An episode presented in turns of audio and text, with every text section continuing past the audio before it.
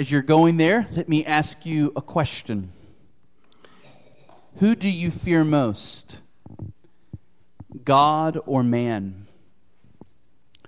Or, to put it differently, probably more precisely, who do you really fear? God or man? Uh, everyone fears somebody. The, the word fear in the Bible means more than just being afraid. It, the word fear in the Bible means living your life with a concern for what someone else thinks.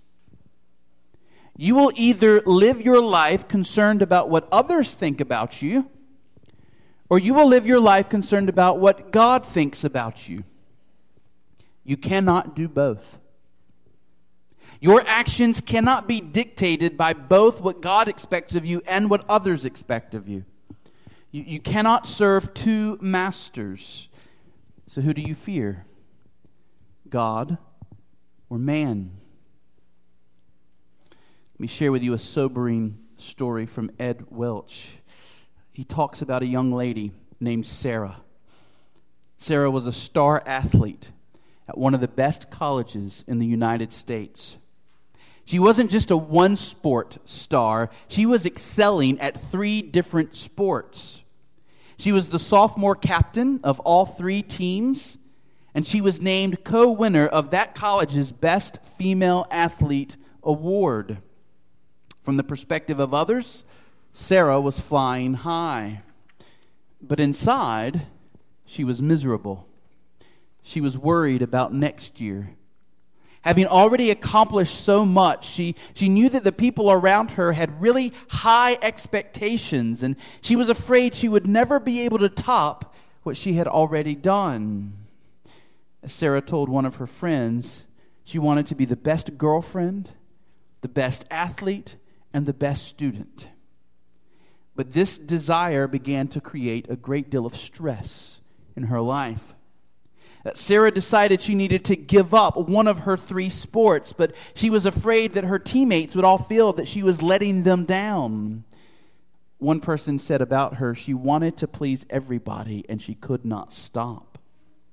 She never said no to a friend. And finally, under the burden of everyone's expectations, she took the only way out that she knew. She took a 22 caliber rifle and she shot herself in the chest. Why did she do this? Because her life was being lived in the fear of man. She wanted to please others. She found her security and her satisfaction in the affection and the approval of others. And while we typically don't go to that extreme, this is exactly how so many of us are tempted to live our lives. Most of us don't break down as badly as Sarah did, but again and again we find ourselves depressed and despairing, broken and hurting because we're looking to people to meet needs that people can't meet. The Bible gives this solution to the problem. Solomon says in Ecclesiastes 12, verse 13 Now all has been heard. Here is the conclusion of the matter fear God and keep his commandments, for this is the whole duty of man. The only thing that will drive fear of man from your heart is fear of God. The only thing that will help you to live a life that is free from the burden of trying to meet everybody else's expectations of you is to live in obedience to God and His expectations of you rather than being an empty cup towards others, expecting them to fill you with love and security and satisfaction as you as you seek to please them, we are to be humble empty cups before God, and he fills us up so that we're overflowing onto others around us. As Welch says, and I think this is an important quote to remember, we are to love people more and need people less. We are to love people more and need people less because we're finding our needs met in Christ. Only when we have a big God before whom we stand in awe and in whom we find all that we need will we begin to need less and less and less the approval of others. Well, here in the book of Exodus, we are witnessing the power of a big God. We are witnessing the unrolling, the unfolding of mighty judgments. We are witnessing a God of wrath. Have you reckoned with the God Almighty who hates and judges all sin? Jesus said, I tell you, my friends, do not fear those who kill the body and after that, after that have nothing more they can do. Rather, he said, I will warn you whom to fear. Fear him whom after he has killed has authority to cast into hell. Yes, I tell you, fear him. When we begin to realize that it is God and not other people who ultimately holds our destiny in his hands, we turn our attention away from what other people think and begin to concern ourselves with the most important question of all What does God think of me? Where do I stand with God? And though He is a God of wrath, we begin to learn that we are indeed important to Him. It's because we matter to God that our sins matter and that He must be judged. If we were unimportant to God, our sins would be unimportant. There would be no need for judgments and plagues and wrath. Jesus continued in Luke 12 with these next two verses Are not five sparrows sold for two pennies, and not one of them is forgotten before God? Why, even the hairs of your head are all numbered. Fear not, you are of more value than many sparrows. Dear Christian, we are to fear and we are to fear not. The Bible gives us both commands fear and fear not. We are to fear God in the sense that our lives are to be lived Godward in regard to what He thinks, in regard to what He says, finding what we need from Him, living towards His expectations.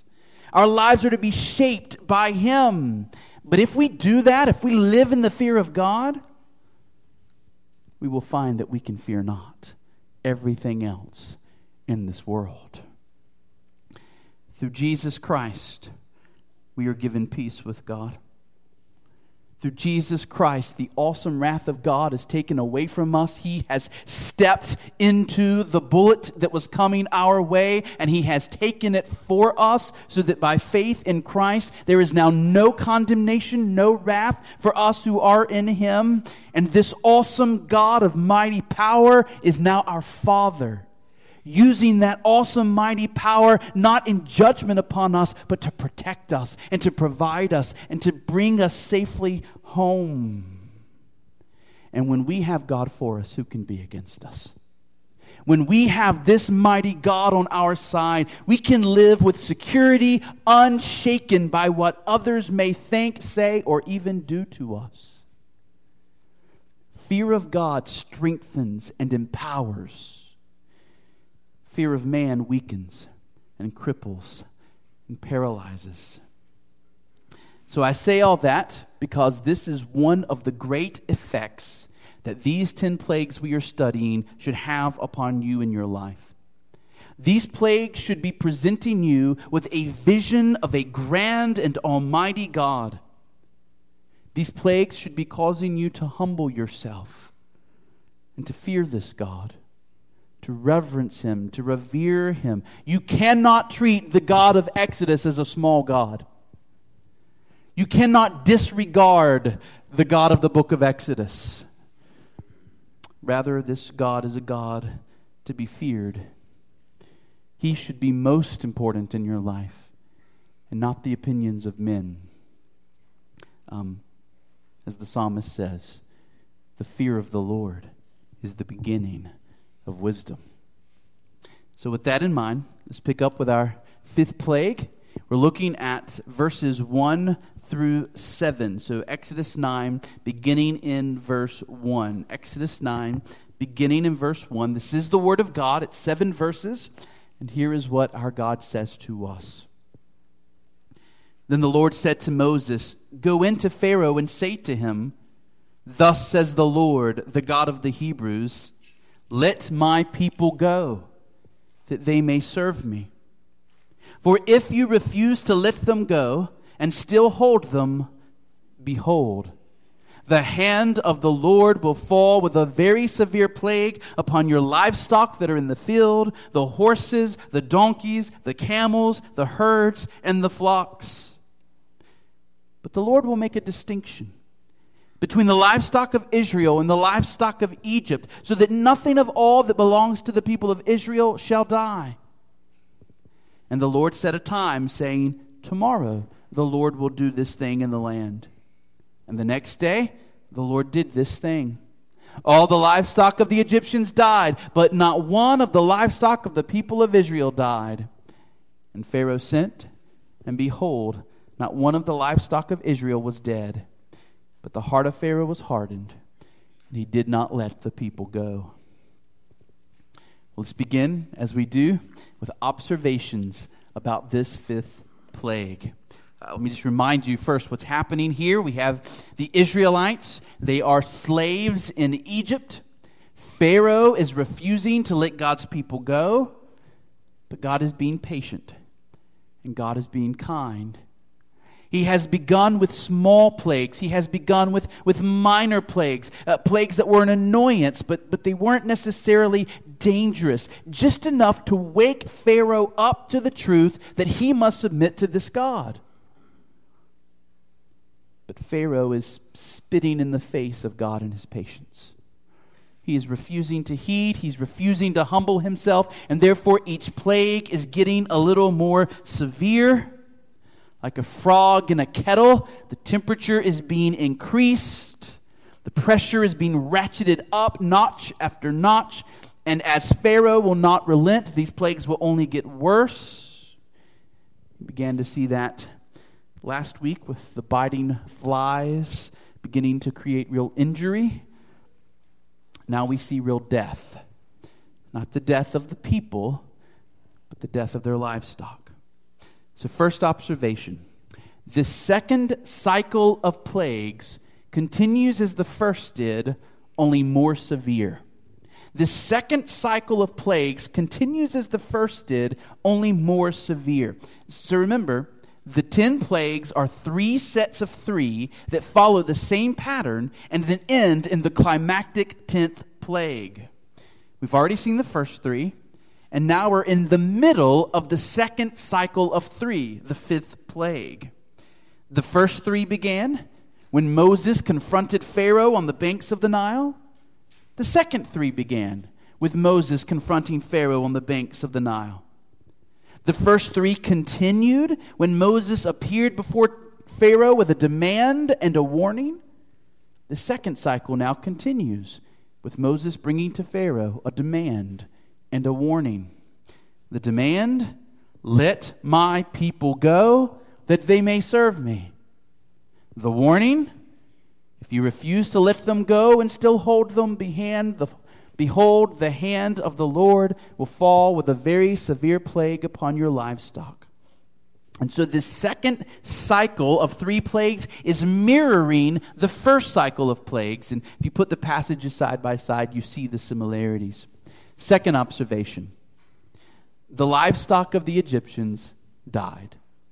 The livestock of the Egyptians died. At the appointed time, just as God had said, the domesticated animals of Egypt died. Now, it is difficult to express just how costly and devastating this fifth plague was.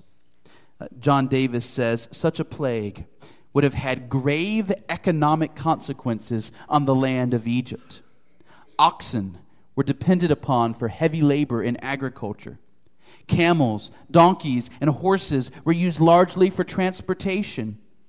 Cattle not only provided milk, but were very much an integral part of worship in the land of Egypt. The economic losses on this occasion must have affected Pharaoh greatly because he kept large numbers of cattle under his control. End quote. So maybe we don't feel this as much because we no longer live in um, an agrarian agricultural society. But to lose these animals was very much to put the lives of the Egyptians at risk. These people needed these animals to live. Now, I don't think that every animal in Egypt was killed. God is still being compassionate and he is holding back the full fury of his wrath against sin. I don't think he even killed all the farm animals because when we come to the seventh plague and when we come to the tenth plague, we're going to see that there is still livestock in Egypt. So, how do we, how do we deal with that? How does the fifth plague kill the livestock, and then we get to the seventh plague and the tenth plague, and there's still livestock in Egypt? Well, one obvious answer would be the Egyptians could have just taken the livestock from the Israelites, right? Their livestock wasn't touched, so they very much could have done that. The other thing to remember is that this is the moment in history where Egypt has the largest kingdom of the entire history of Egypt. Um, the, the boundaries of G- Egypt will never grow larger than they are at this time. There are hundreds of kingdoms that owe tribute to Egypt. And so they very much could have confiscated the livestock of other nations and brought them in in response to this plague. But another explanation, and, and I think this is likely, is that the word all in this plague means the same thing that it means scores of places in the Old Testament, which is that it means all kinds. Uh, in other words, I think what this plague is saying is that all kinds of livestock in Egypt were struck down, not necessarily every particular animal. As God had declared through Moses, it was horses and donkeys and camels and flocks of sheep and herds of cattle. There was no group of animals that was spared from this plague. Well, third observation this plague was a miracle and not merely a natural phenomenon. It was a miracle and not merely a natural phenomenon. We discussed at the beginning of this study that there have been some scientists and others who have tried to explain each of these plagues away as a natural occurrence. And often the tale is told that there was anthrax from the dying frogs that was then transported to the animals by the biting insects, and that that's what killed these animals. Whether there is anything to that or not, we simply cannot deny that this Bible that we have before us records for us the hand of God at work in this plague.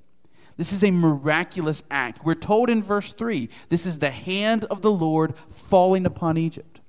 We are told in verse 6 that the Lord did this thing, seeming to indicate a direct act of God in striking down these animals. Moreover, the natural explanations cannot explain why the livestock of the Egyptians died, but the livestock of the Israelites lived. Why would they have lived if this was as some have said? Only the sovereign will of God can explain why the Israelites were untouched. As we saw last time, this is God protecting his people. This is God declaring to Egypt and the rest of the world that his people are precious to him. To mess with them is to mess with him. And Egypt is learning that lesson the hard way. Fourth observation, very quick. Pharaoh sent an investigative team to Goshen, G O S H E N, to Goshen, to see if God's word was true. In other words, rather than taking God's word on the matter, Pharaoh actually sends some of his men to the land of Goshen, where the Israelites are being held captive, to spy out for themselves. Have the livestock of the Israelites been killed? And sure enough, the men report back to Pharaoh that not a dead animal could be found within the land of Goshen. Fifth observation Pharaoh's heart was hardened. Was hardened. Despite the increasing plagues, despite the mounting evidence that Pharaoh is no match for God and that Pharaoh cannot win, his heart is hardened and he will not relent. Last time we were told that Pharaoh hardened his heart, that Pharaoh was the active agent. This time we're told that his heart was hardened. Pharaoh was passive and God is the active agent. God is hardening Pharaoh's heart because he has a plan he is working out. But God's sovereignty doesn't change Pharaoh's responsibility. Pharaoh is choosing to harden his heart and to be stubborn, just as God ordained. You say, Who hardened Pharaoh's heart? Pharaoh or God? And the answer is yes. Both of them are at work. Now, let me remind you that every one of these plagues is a demonstration by the true God that He and He alone has power over some aspect of nature that some Egyptian god was thought to control. And so, as we've said, with each plague, God is dethroning the Egyptian gods. He's proving that He is the sovereign one who controls what they were thought to control. So, what Egyptian god is being revealed as a fraud in this plague? Well, we could mention several. The Egyptian god of war, Montu, was said to take the shape of a great bull called Buchis. Um, Mnevis, an Egyptian god worshipped at the great cult city Heliopolis, was said to be a living bull, and at a special temple there, a bull would be taken inside the temple and worshiped. And then priests would watch the motions of the bull to see what Mnevis was saying. They, they treated the bull as an oracle. So if the bull went left, it meant one thing. If the bull went right, it meant another. And so they, they learned divine secrets and thought that they received prophecy from the actions of this, of this bull. The truth is, cattle were about as sacred for the Egyptians as they are today for Hindus in India. Uh, the great Egyptian gods, Ptah and Re, were sometimes said to take the form of bulls. In the Egyptian city of Memphis, a bull was kept in a sacred space, and he was said to be the incarnation of the god Apis. And when that bull died, a huge sacred burial ceremony would take place.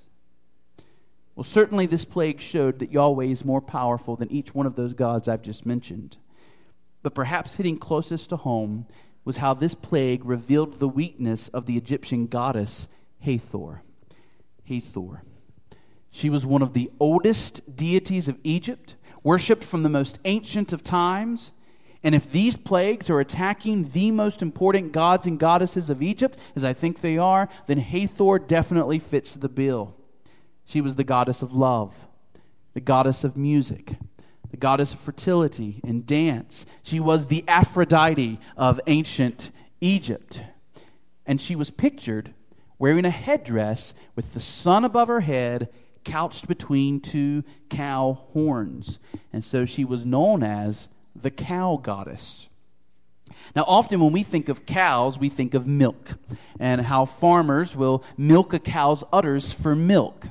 Well, Hathor was seen as the goddess of nourishment, and particularly, she was seen as the goddess who was given the responsibility to care for Pharaoh. She was the caretaker goddess of Pharaoh himself. She was to protect Pharaoh. She, she was sometimes pictured as a cow suckling the Pharaoh for nourishment. So you see, this plague, in one sense, was a direct assault on Pharaoh's security. The very goddess in whom he supposedly trusted to care for him could not stop the death of her own kind. The animals around Pharaoh are all dying. What does that say about his great protector, the cow goddess? And so God is leaving Pharaoh exposed and vulnerable. And he's revealing that Pharaoh has nowhere to run for safety, nowhere to run for refuge. Now, what is the prophetic lesson of this plague, right? The book of Revelation draws from these plagues to help us understand what God is doing in these last days. And just as these plagues were smaller judgments that increased with each one, all leading to a climactic final judgment, so we live in a day in which plagues are upon this earth, warning us of a greater judgment to come. Well, certainly, one of the judgments of God that we see upon our world today is judgment upon livestock. Judgment upon livestock. Think back 30 years to 1985. That was the year that farmers in England started detecting a problem with their cows. Ryken says some of their cattle were sick, and as they weakened physically, they also deteriorated mentally. The infected cattle behaved erratically. They became either fearful or aggressive they seemed to be going mad, which is how the disease got its name mad cow disease. The last stages of mad cow disease were frightening. Cattle staggered around the farm until finally they just stumbled to the ground and died. But that disease got even scarier in 1995 when doctors discovered that it had spread to humans. Individuals who had eaten contaminated beef began to lose their minds. Their brain tissue was gradually eaten away until it began to resemble a sponge. Ryken says since there was no treatment and no cure, mad cow disease started a panic across Europe, becoming one of the most terrifying plagues of postmodern times. See, because most of us don't live on farms, we often forget how our very lives depend on the produce and livestock that farmers raise for us. And those who work with livestock know that there have been a number of dangerous diseases throughout history, but especially in recent years, that they have to be constantly wary of. Um, if you want to frighten yourself, go home, get on Google, click on the news part of Google, and then type in livestock disease and see what's been in the news around the world about diseases of livestock. Um, I read about an outbreak of foot and mouth disease among the livestock of South Korea. I saw Australia's warning that if that disease were to spread to their country, it will cost them $52 billion to combat it. I read about swine flu. I read about avian flu. All of these things were a reminder to us that we live in a world under God's judgment. But these reminders are merciful reminders. They are intended to call us to repentance. They help us to recognize that a great day of judgment is coming. And it's not just some fanciful myth, but something that we can see shadows of right here, right now. I think if the Apostle Paul were with us in this room tonight, he might say something similar to us as what he said in Romans 2. Do you suppose, O oh man, you who judge those who practice such things and yet do them yourself, that you will escape the judgment of God? Or do you presume on the riches of his kindness and forbearance and patience, not knowing that God's kindness is meant to lead you to repentance? But because of your hard and impenitent heart, you are storing up wrath for yourself on the day of wrath, when God's righteous judgment will be revealed there are any of us in this room tonight who are lost, don't presume on the kindness of God. Repent and turn to Christ. These moments that you have on earth are precious moments. And if God let everything on this earth just be honky dory and great, you wouldn't fear a judgment to come and you wouldn't repent and you wouldn't turn to Christ. God brings minor plagues on this earth. I say minor. The earthquake in Nepal that just took place yesterday? Hundreds, perhaps thousands dead. These things are meant to wake us up. They're shadows of a greater judgment to come. Will we repent before it's too late? Uh, do you remember what Jesus said when the people approached him and asked him what he thought about those 18 people who were killed when the Tower of Siloam fell on them? And they, I don't know what they expected Jesus to say, but Jesus replied, Unless you repent, you will all likewise perish. Every time you see a plague of any kind in our world today, that's what you should say to yourself. And if I am not a repenter, I will likewise perish. Let me run to Christ and find my salvation in Him. Well, that leads us to the fifth purpose of these plagues. As we study the ten plagues, we're noting ten purposes um, we've already seen how they show the supremacy of God over all false deities. We've seen how they show that in reality there's only one true God. We've seen how these plagues display the awesome power of God. We've seen how these plagues reveal God's protection of his people. And the fifth purpose of these plagues is an obvious one, but one that needs to be stated. These plagues were God's punishment of the Egyptians for their sin. Again, these plagues were God's punishment of the Egyptians for their sin. Were they more than that? Absolutely. But they were not less than that. These plagues were punishments from God.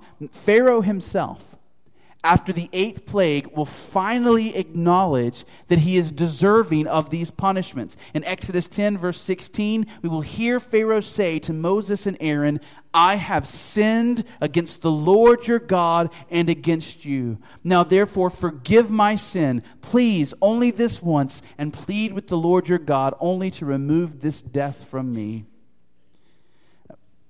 What makes this truth so hard to swallow? Is that in our modern age, we live in a day when all punishment is supposed to be restorative. We send gr- criminals to jail, and the goal is supposed to be that they are being restored, rehabilitated, right, in order to rejoin society. That's the question they hear at their parole hearings, right? Do you believe you've been restored? Do you believe you've been rehabilitated? Uh, because of modern psychology, America rejects the notion that people are inherently wicked, but assumes that if someone does something wrong, it must be because they're sick in some way. Something has gone wrong with them. And thus, modern punishment is restorative. How can we make this person whole again? But in the Bible, we learn that there is a totally different kind of punishment. This punishment isn't restorative. It's retributive. Everybody say retributive. Retributive. This is not a punishment that's meant to bring you to restoration. This is a punishment being poured out on you because you deserve it and justice demands it. This is a kind of punishment that you receive because it's right that you receive it. Now, praise God, we've been rescued from all retributive, punishment by the cross of our Lord Jesus Christ. But God was working through these plagues, yes, to declare to Pharaoh and the Egyptians their need for repentance. And in that way, these plagues were, in a sense, restorative. They're a call for the people of Egypt to repent. But in another way, God is pouring out these plagues on Egypt for the simple truth that they deserved them and that it was right that they be judged for their sin. Do you remember back when we started this study and we were looking at Egypt's cruel treatment of the Israelites? How the load was being increased, how the people were being beaten and whipped, and how they were crying out to God, and it seemed like God wouldn't hear, and they're just being struck down. And I said to you as a church, remember this when we're in the midst of the plagues. If you don't remember it, you'll start thinking, what a cruel God. No, not a cruel God a just God who has watched patiently for 400 years while his people were beaten down, struck down, oppressed, and they cried out to him. Many of them went their whole lives crying out for deliverance and dying and never seeing the answer come. And now God is answering their prayer and he is bringing judgment. Why? Because it's right. If I may be so blunt, do you understand what justice demands of you? Justice demands that you be punished in hell forever. Justice demands that we be tormented forever. That's what I deserve. Uh, this is what justice owes me hell to pay. God's judgment on those who are in hell is not restorative. They will never be restored. God's judgment on sinners in hell is entirely retributive. It's just right. You say, how can this be? I say, how can it not be? Have you not treated the Almighty who created you and who is worthy of all your love and obedience with contempt and with disrespect? Have you not treated those people around you who bear the very image of God with bitterness and cruelty and selfishness? If you rightly understand the value of God, and you understand the depth of your sin, the question that you will have will not be, How can God punish me in hell? The question will be, How can He possibly not? How is it that he let sinners live on this earth even one more second? The Bible doesn't marvel at the fact that God punishes people in hell. The Bible marvels at the fact that he's so patient that he gives us a time to repent.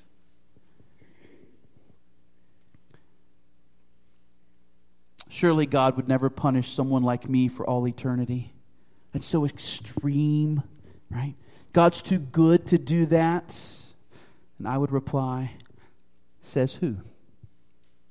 Who says that hell is extreme?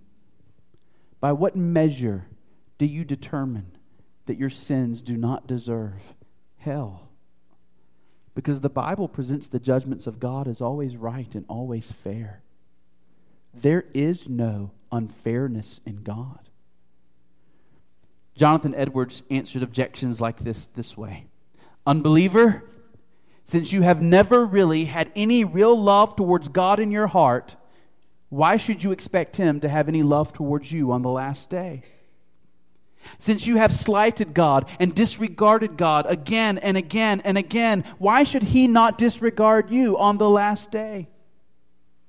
Why do you act as if God is obligated to show you mercy on the last day when you're being so ungrateful for the mercies He's showing you this moment? Unbeliever, you have chosen to walk the path of Satan by living in rebellion against God, throwing off his commands, and living as you, as you will. Is it not right that God would then give you the same punishment as Satan, in whose steps you were following? Think about how often God has called you to repentance and you have refused. Think about how his Bible sits in your house, full of pleas from God to you, calling you to peace and salvation in Jesus Christ, and yet you continue to reject that call. Do you then expect God to be obligated to hear your cries from hell? Have you not utterly cast off God's Son, Jesus Christ, refusing to submit to Him, refusing to follow Him? Is it therefore not right for God to cast you off? If you have set yourself against God, is it not right for God to set himself against you? Mount Hermon, I'll say it again. Today is the day of salvation. Do not be hard hearted like Pharaoh, refusing to learn the lesson of the judgments of God. All around us is evidence of the great day of judgment to come. The very Bible that we hold in our hands tells us that all men are appointed once to die and then the judgment. Are you ready? Kids, are you ready for that day? Adults, are you ready? Today could be your dying day. Would it be also the day that you entered into heaven or the day that you entered into hell? God is gracious. Jesus Christ is the door. Trust in the Lord Jesus Christ, and we need not fear the judgments of God, but we can live with Him as our Father forever. Amen? Amen. Let's pray.